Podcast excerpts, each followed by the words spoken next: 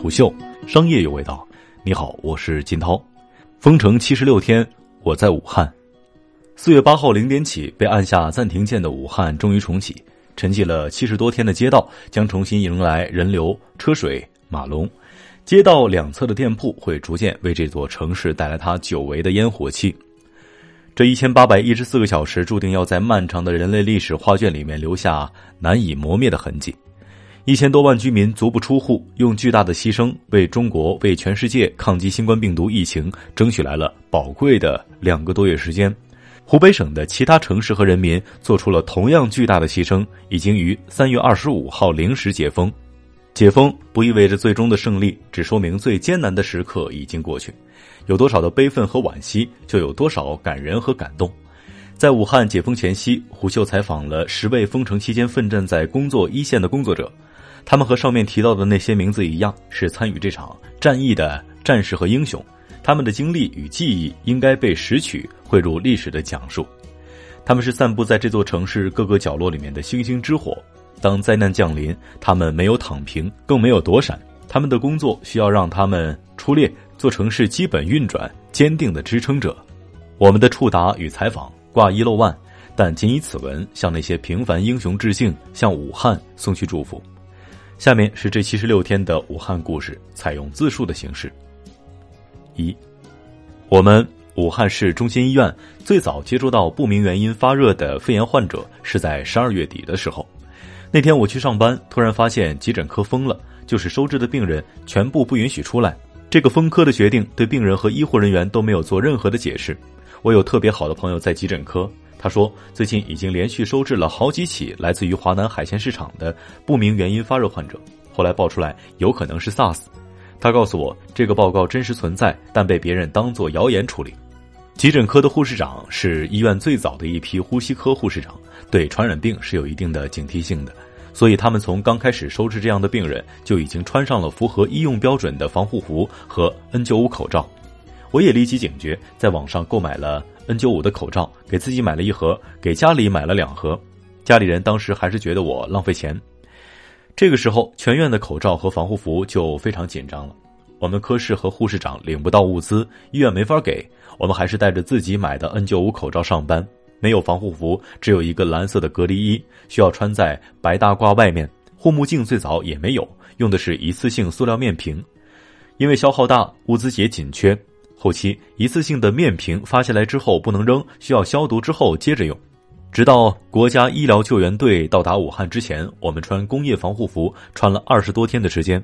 符合医疗标准的防护服是有胶带贴住所有的空隙，密不透风。但工业防护服缝线的地方稍稍用力就会扯破。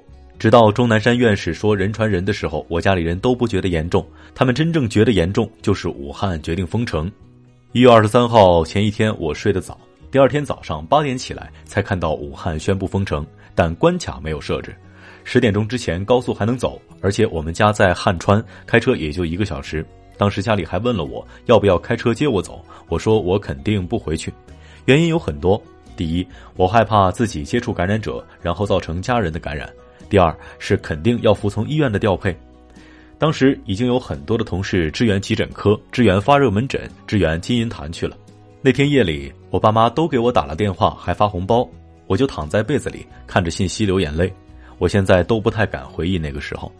其实我后悔做过这个决定。一月底到二月初，我几乎是每天哭，只要闲着就在哭，晚上哭着睡着，第二天早上哭着醒过来。我到现在都还记得，当天隔壁床一个叔叔不想跟那个爷爷住一起，他当着面就说：“你们让我跟一个快死的人住在一起是什么意思呢？”然后他一夜没睡，就拿个凳子坐在走廊里一直吵。我试图安抚他，告诉他整个病房都已经住满了。但我越安抚他越激动。另一边，那个爷爷就在房间里面咳嗽、大喘气。第二天，我又在群里听说这个病人已经去世的消息。我真的不知道自己在坚持什么。这件事情好像也不是凭我们的努力就能够解决的。最后一件事情是李文亮医生的去世。当时我轮转的时候还在耳鼻喉科，他在眼科。我们就在他的办公室隔壁，有时候开晨会，两个科的医生串门，我就见到过他。他的去世对我们每个人的打击都很大，除了难过，还有对这个未知病毒的恐惧。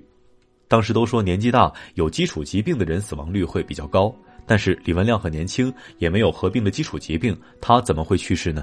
所以，我后悔过这个决定。我不知道什么时候是个头。另一方面，我经历的事情也让我觉得自己的付出好像不值得。现在回头看，我们熬过来了。现在我不后悔这个决定，就那么一两天，只有那么一下子是后悔的。但我也不知道为什么我就不后悔了。我上一次回家已经是去年十二月了。等武汉开城了，我想回家看看爸妈。经过这件事儿，除了珍惜当下之外，我还想更努力一点，去成为一个更有能力应对灾难的人。二，大年初三，我跟我的编辑说，我不要待在后方了，我要去武汉。我所在的医疗垂直机构是关注医疗行业报道的。一月二十号左右，我们团队组织起一个突发报道小组，决定过年期间要坚守住临时报道阵线，把关注重点从行业全面转移到武汉疫情的报道中去。报道组里，有的同事在跟进前线的疫情进展，有的关注患者动态。我负责的条线主要是写治疗。但很快，我在后方产生了一种很强的无力感。要写治疗，可你并不清楚它到底是怎么治的，你很困惑当时为什么死亡率那么高。网上到处是零散的报道和零碎的文字，信息太多，无效信息也就更多。我觉得我应该去现场看看，直接找医生，了解他们前线正在治疗的情况。这是我一直以来做新闻的原则，尽快的抵达新闻现场。所以大年初三，我就主动跟编辑说，我不要待在后方了。当时我手上是没有物资的，老家那边的口罩、酒精、消毒液全都卖完了，我去所有的超市都买不到。我妈妈一边帮我全程搜罗防护物品，一边劝我：“你看买不到，你怎么能徒手去呢？”我知道她一边想尽力展现一个好母亲的状态，尽力的帮我准备，另一方面她告诉我这个物资缺乏的残酷现实，想让我退缩。后来我把家里仅有的我妈买的三瓶酒精、洗手液和几个口罩带走了。防护服是同事找人帮我从上海寄了最后的三套过来，防止我到武汉什么都没有。这中间几天的时间，我也不停的跟很多在前线的记者和我之前的一些同行好友聊，聊我去武汉的价值和风险到底是怎样的。因为我是一个人去，不是团队作战，而且我本身也是一个比较粗心大意的人，所以他们特别担心我在防护这方面做的不够好，容易被感染。就这样，在准备物资和克服心理障碍上面花了好几天的时间，一直到一月三十号，我出发了。我订的这个酒店也很好。后来我听说一些在武汉的媒体同行因为征用问题被入住酒店要求搬离过三四次，或者有酒店停止提供服务的情况。我的酒店没有出现过这些问题，而且它离同济、协和、红十字会医院，包括华南海鲜市场都不远，一切都比我想象的要顺利一些。我算来武汉来的比较迟的，有些记者在封城之前就已经来了，那时候来能够得到的采访资源更多。我到了之后，陆续做了社区和隔离点政策的稿子。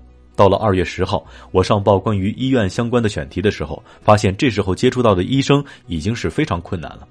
一方面需要在前期和医生建立比较好的关系，而这时候一些医院医生发生的诉求已经不大了。另一方面，此时医院隔离病房的安保措施更加严格了。有一次我路过武汉红十字会医院，看见整个医院都被围栏围起来，门诊门口很多的保安，让患者一个一个进去，想进去找医生根本不可能。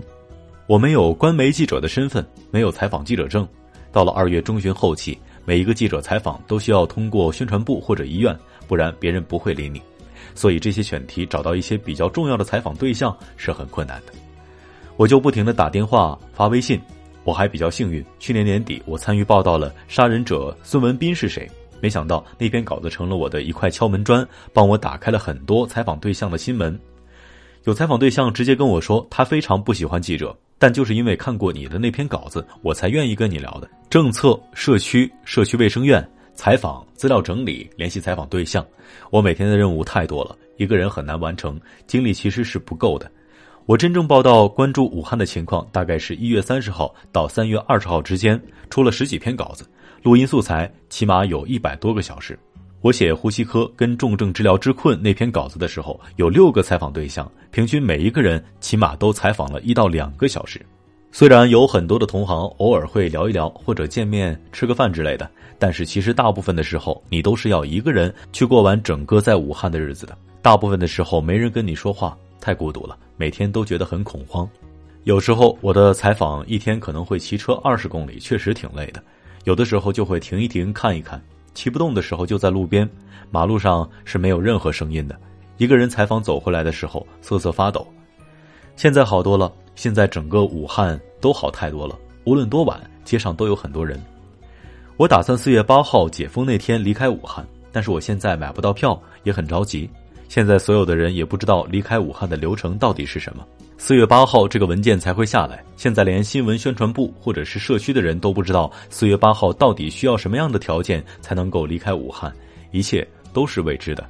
两个月在武汉，对我个人来说，我觉得我低估了自己的勇气吧。直到后期，很多人找我说：“吴静，你真的很勇敢。”然后我才意识到，我可能真的是一个很有勇气的人。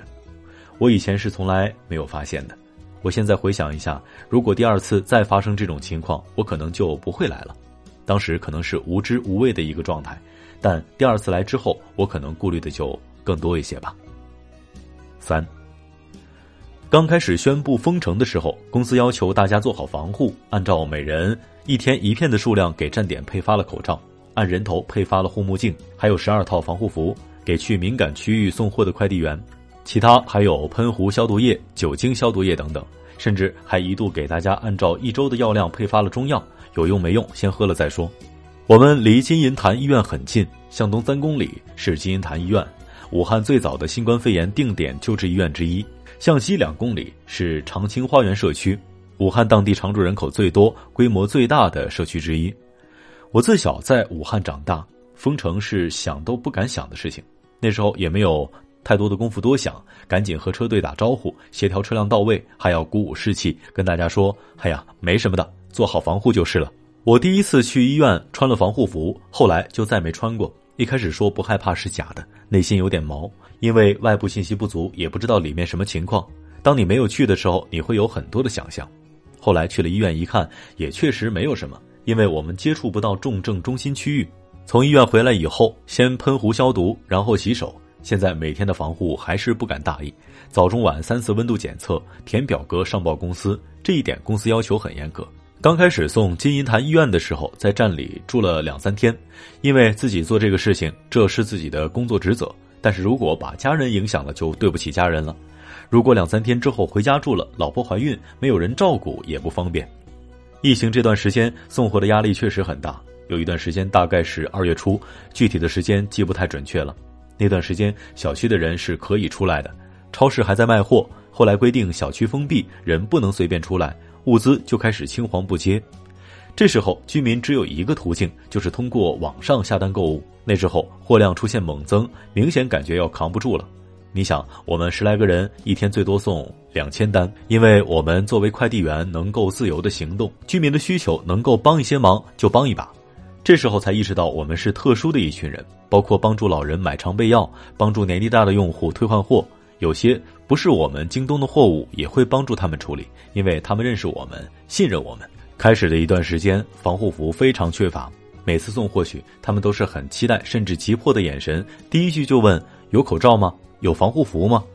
如果你回答没有，他们的表情会非常失望，你自己都会觉得心里很难受。四月八号，并不意味着武汉的小区可以解封，而是分级管理，因此我们还需要再坚持一段时间。虎嗅，商业有味道，我是金涛，下期见。虎嗅，商业有味道。有味道本节目由喜马拉雅、虎嗅网联合制作播出，欢迎下载虎嗅 APP，关注虎嗅公众号，查看音频文字版。